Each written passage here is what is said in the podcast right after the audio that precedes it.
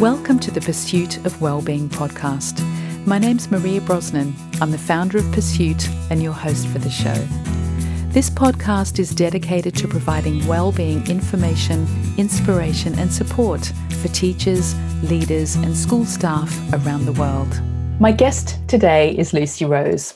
She co founded Flexible Teacher Talent with Lindsay Patience. Lucy joined the profession as an early Teach First participant in 2004 and progressed to assistant head teacher.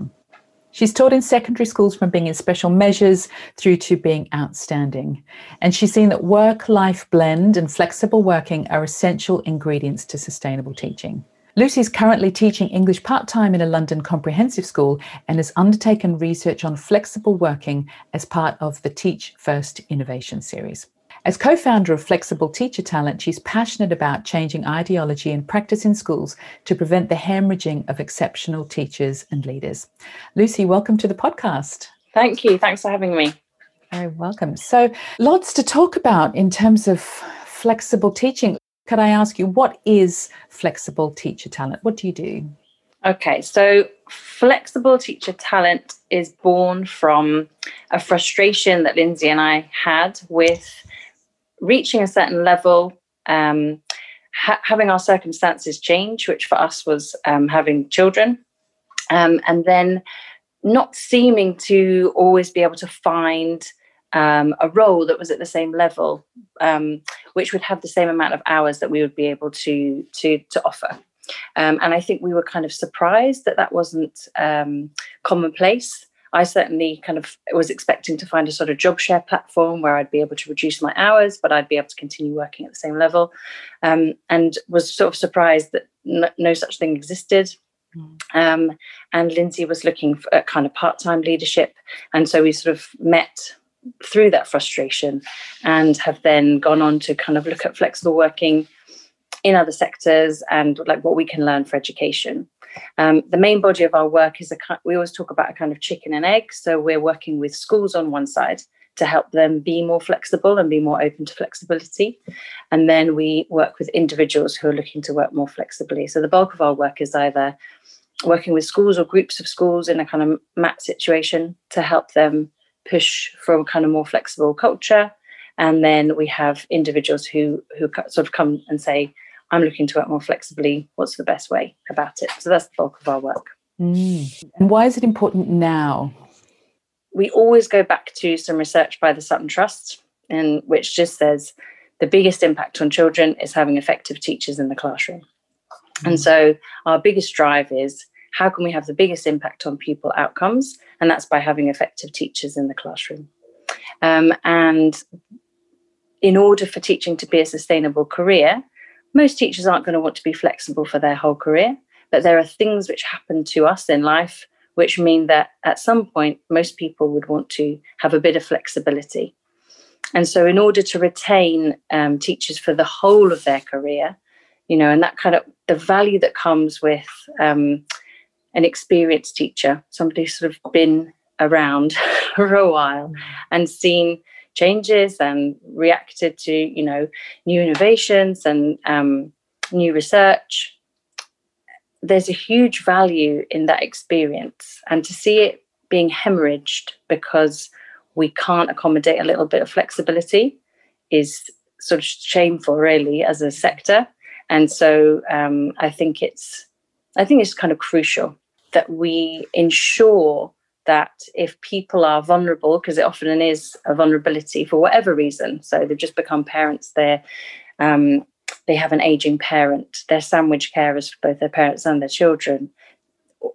You know, when those people are most vulnerable, that we're looking after them, but also that it isn't just reactive to those kind of circumstances and that we should be inviting more people in and people who don't necessarily consider teaching um, because I think schools should reflect society. And at the moment, you know, it, it, it doesn't. Um, and maybe flexibility would be one way of helping to encourage that. That's a really interesting point, Lucy, that offering flexibility could change the makeup of teachers. How do you see that? So I guess um, we first came at it from being, you know, women in education um, and looking at the kind of motherhood penalty. So mm. we got to a certain point in our career and it seemed like there was a sort of workplace lottery of whether you could continue at the level whilst also making choices like becoming a mum. Um, we work in a female dominated profession um, and yet you know the top jobs are proportionately um, taken by men um, and so and i guess like percentage wise you know it's a 73% female population and then 63% of head teachers are male and i think in the proportion is even worse at mat level so that's that's the kind that kind of first level of the way that schools don't really represent society, right? So if we're right. firstly it is mostly women in there, then yeah. the men have the top jobs. Um, I guess Lindsay and I always talk about the fact that we are both we're both white women. We both look like we do, and when we talk to the other people working in this space, you know Emma Shepherd from the Maternity Teacher Project, or Holly from Return to Teach, or the Shared Headship Network, we are all white women, and we are all frustrated with the system. And so if we're frustrated, you know you only need to know a little bit about intersectionality to say that there's going to be other people who you know are probably fighting harder and have been for longer than us. So that's another you know another string to it. And i'm not saying that flexibility is going to solve all of these problems. It's not a silver bullet. But if it is preventing the workforce from remaining in um, in the profession that they love then you know there's there's definitely going to be an impact on on everybody um, so we came to it from this sort of motherhood penalty thing, but the more we look at it, the more we feel like it's it's a kind of way of working that should be offered to everybody. I don't want to go into too much detail about it because I haven't done um, this part of the research, but Lindsay has been talking to some of our kind of like limb different colleagues or colleagues who aren't able bodied who may have more. Um, so their work their work would be impacted on hospital appointments and the kind of appointments that they might need to have for their health. And so and that's this is like right in the early stages so i don't want to kind of speak as, as an expert on that. Um, but i guess we're looking the more we look into it the more we realize that school doesn't you know make up the majority or it doesn't reflect society um, and flexibility might be one way of kind of pulling in people who wouldn't necessarily see teaching as an option. And i guess i'm thinking about people um, not just you know characteristics on the outside but the kind of people that go into teaching so we're thinking about um, like graphic designers who are sort of in the industry um, and then sharing their expertise, or musicians who are able to kind of be um, in a session and then also come in and, and, teach in schools. So there's that kind of bringing in a kind of expertise that we might love to have in the classroom, but it's usually seen as a kind of either or, and um, and sort of really bringing that richness to the children that we teach. Mm. And to one word that you used a moment ago, Lucy, um, hemorrhaging exceptional teachers and leaders. Could you give us some numbers around that? I think um, I, have been looking recently at the education support research, and something like 59% of senior leaders are currently considering leaving the profession. But I know. I know that a lot of people do. Can you give us some numbers around what these huge numbers of people leaving the profession are? Yeah, so the second biggest number leaving each year behind people who are retiring is is women aged 30 to 39 and that's 6000 a year. Um, we can't say that all of them are leaving because of motherhood. Not all of them are leaving because they're having children. But i guess the age bracket gives us an indication that a large proportion of them are. And the only research that's been done into this has been done by Emma Shepherd at the Maternity Teacher Paternity Teacher Project. Um, and she is hoping, I think, to publish some of that um, really rich data, actually, which will be really helpful in looking at that demographic. And that equates to about two to three people per school, so each year. And so, one of the biggest things that we say, um, you know, we work closely with Emma because that's the route that we came into. But we feel like there's quite simple things that schools can do to help keep those one or two each. You know, if it's just one or two or two to three per school, then each year, if we're looking after our um, our parent teachers and particularly our mothers, as we are in a society where the burden of care predominantly falls on um, the mothers, then um, we always say to schools, if you're not signed up to the maternity teach project, then that's you know the first thing that you that you need to do. Um, because that's just a surefire way of ensuring that those teachers return after their nine months or a year with a kind of confidence that they perhaps wouldn't have had if they didn't have the accreditation and the coaching that um, MTPT offers. And the great thing for schools is that when um, there's no additional cost. So the MTPT project is designed to use the money that would be spent on a kit day, so keeping in touch days, um, to help pay for coaching for those teachers. So rather than kind of come in, be in the office after a year of not being there, feeling a bit lost, watching somebody else teach a class that you might take over, you know, what's that day for?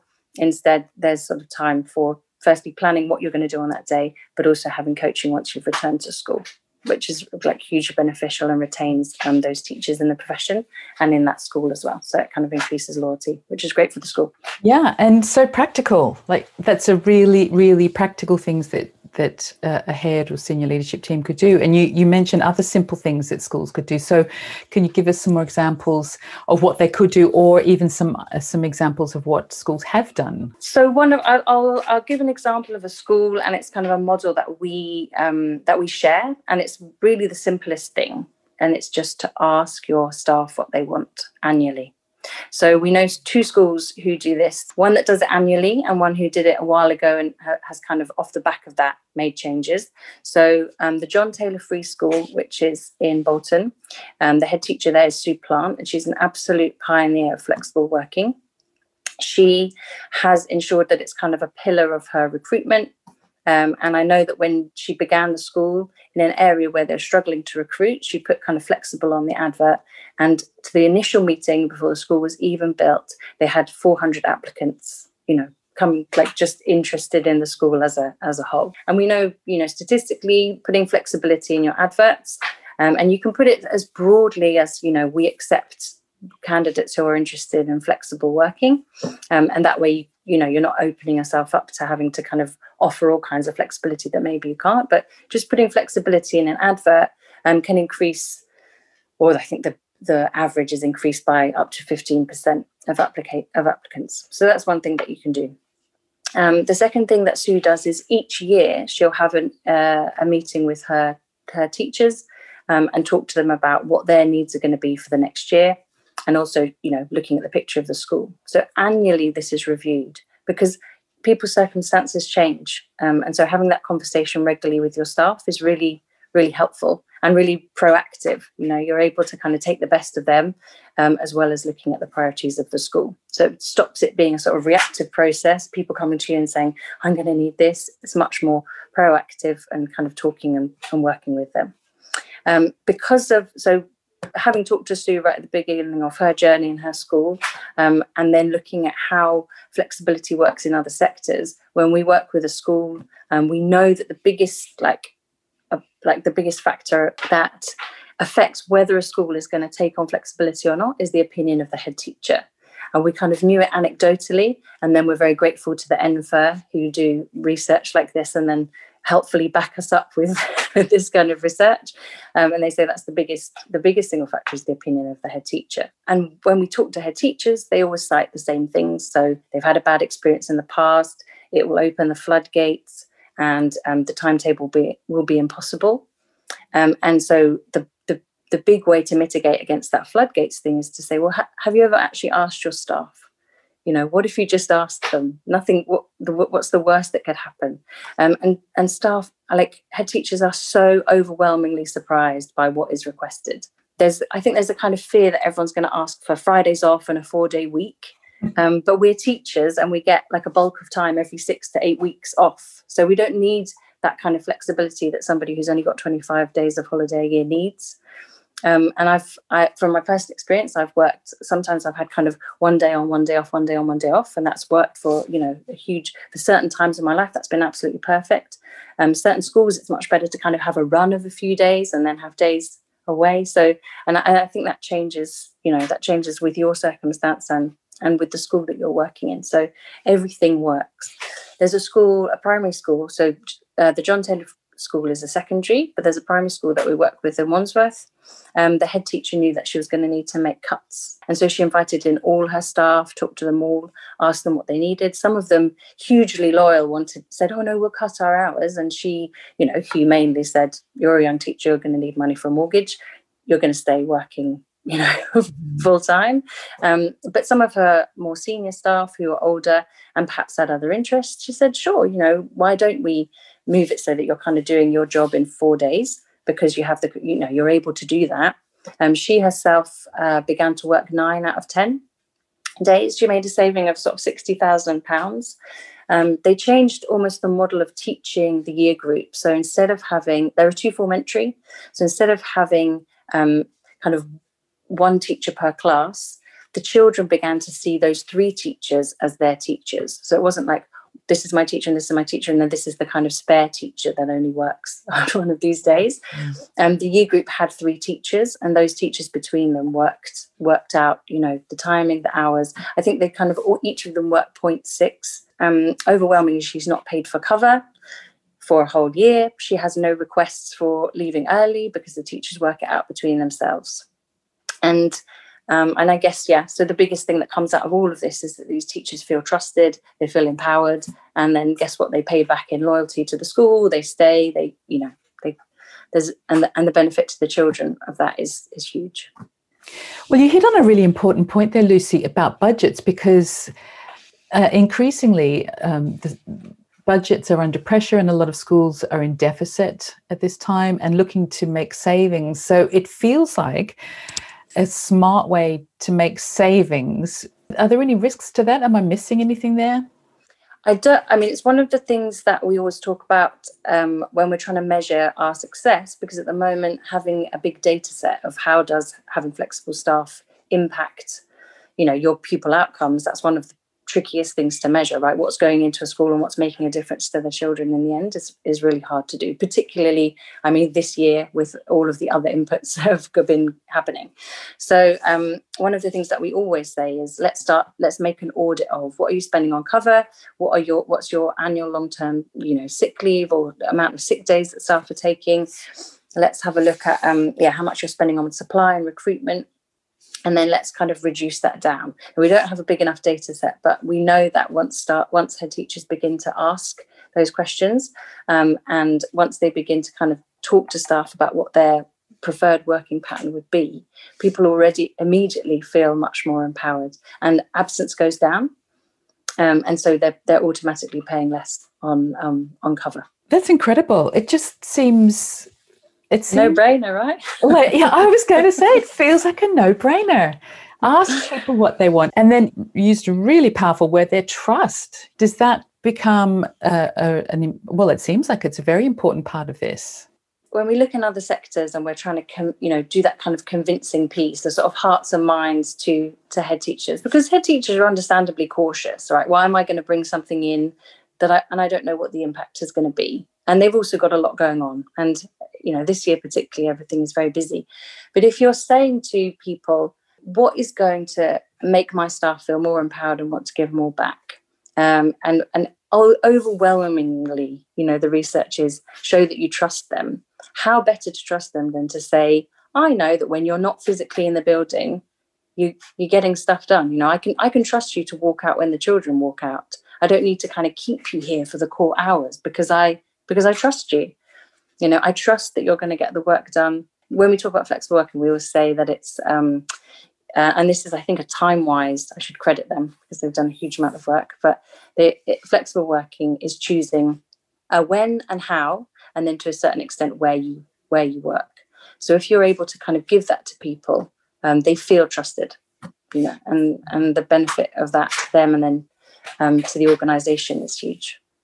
And I imagine that because of the way things have panned out this year, that you know, with so much more going on online, that that heads would have more confidence knowing that teachers have done this. They have worked uh, off the school premises a lot. Have you seen um, that trust has improved because of that?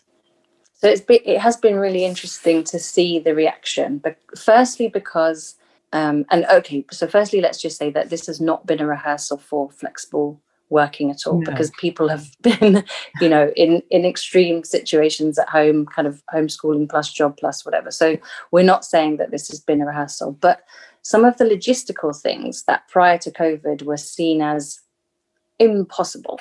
You cannot attend this meeting remotely. Um, you know, we need you in the in the meeting. We need you in the building it was like overnight and i say this with experience of my own school too you know i had been asking to, to be able to attend um, a briefing in the morning on a thursday for two or three years, you know, and I'd spoken to the, the ITT and to the IT department, is there any way that I can possibly attend this Thursday morning briefing when I have a late start?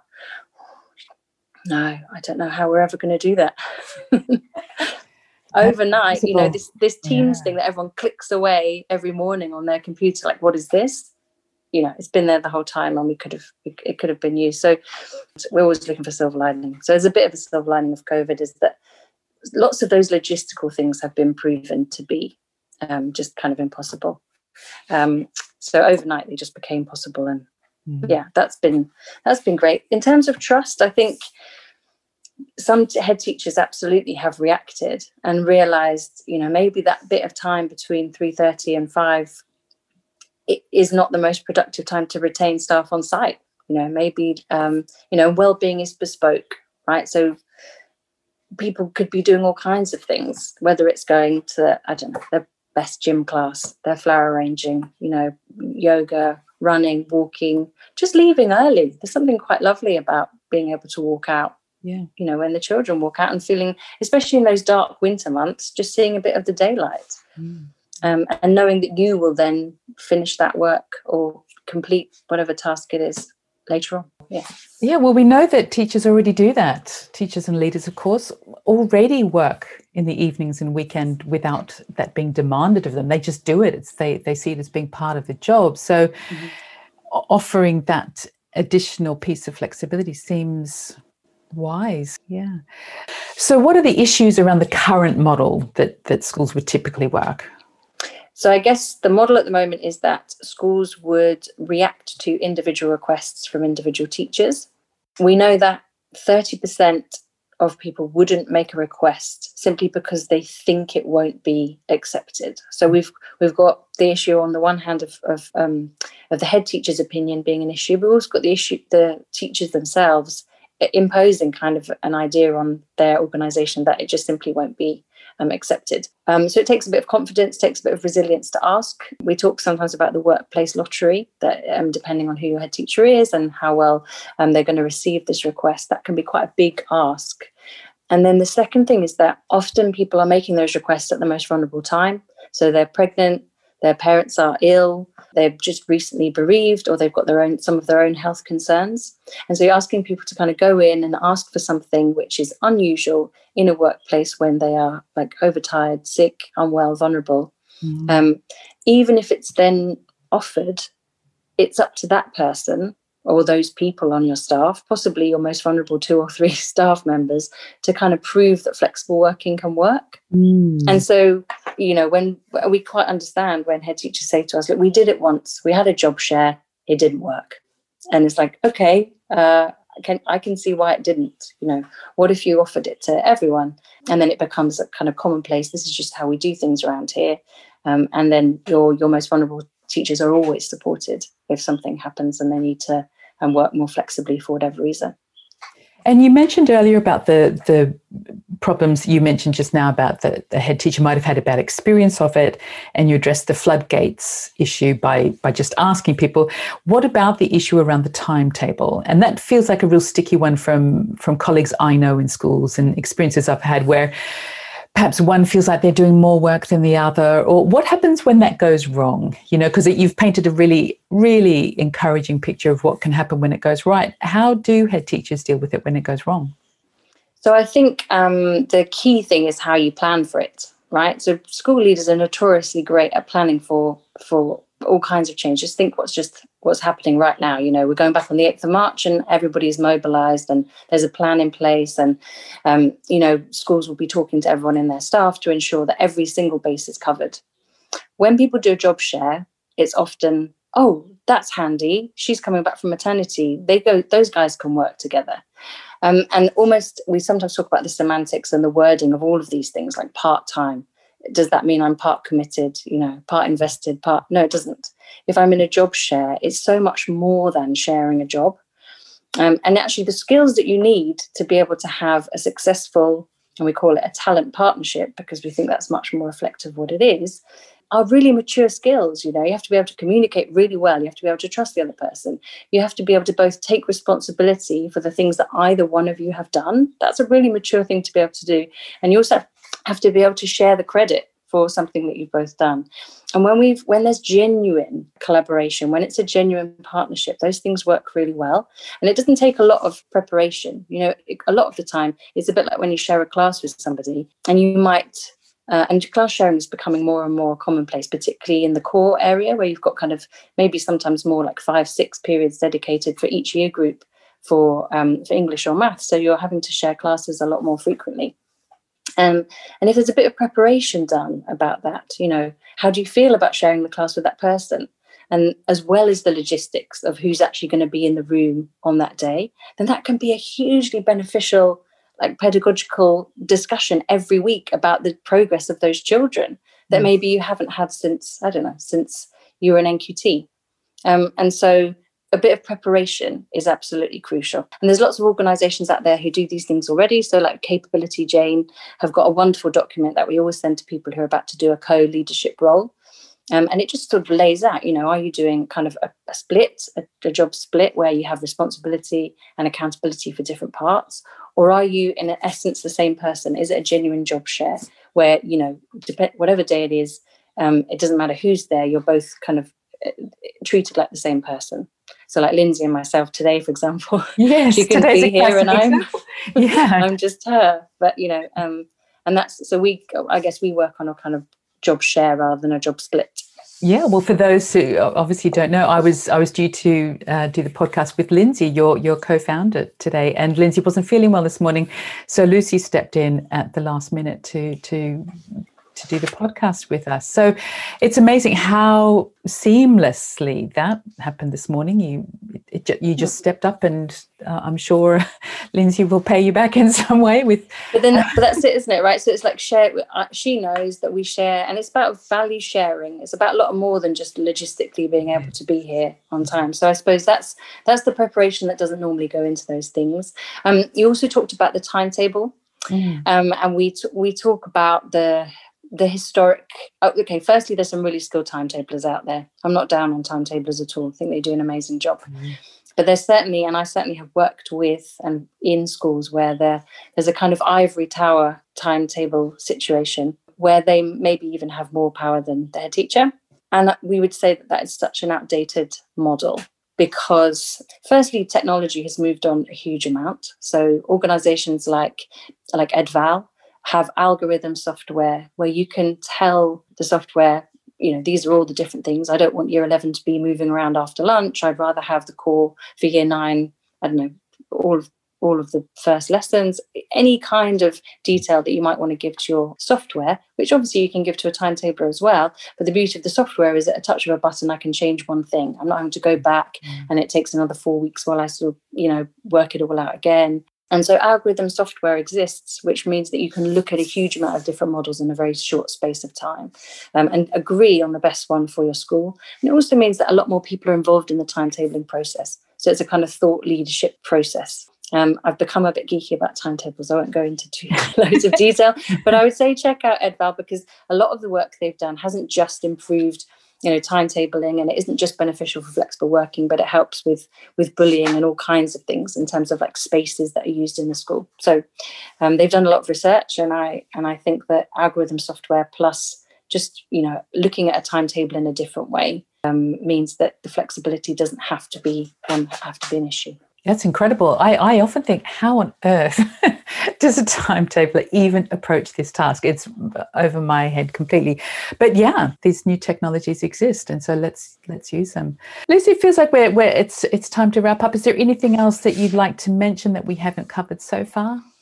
Just that not to be like to be curious about it, um, not to be frightened about asking your staff, to ask for help if you need it. Like we're here I don't, yeah, I don't, I just, yeah, just, I just ask, I think we always just say, just ask your staff, ask your staff what they need. And you'll be, I think you'll always be pleasantly surprised by their response.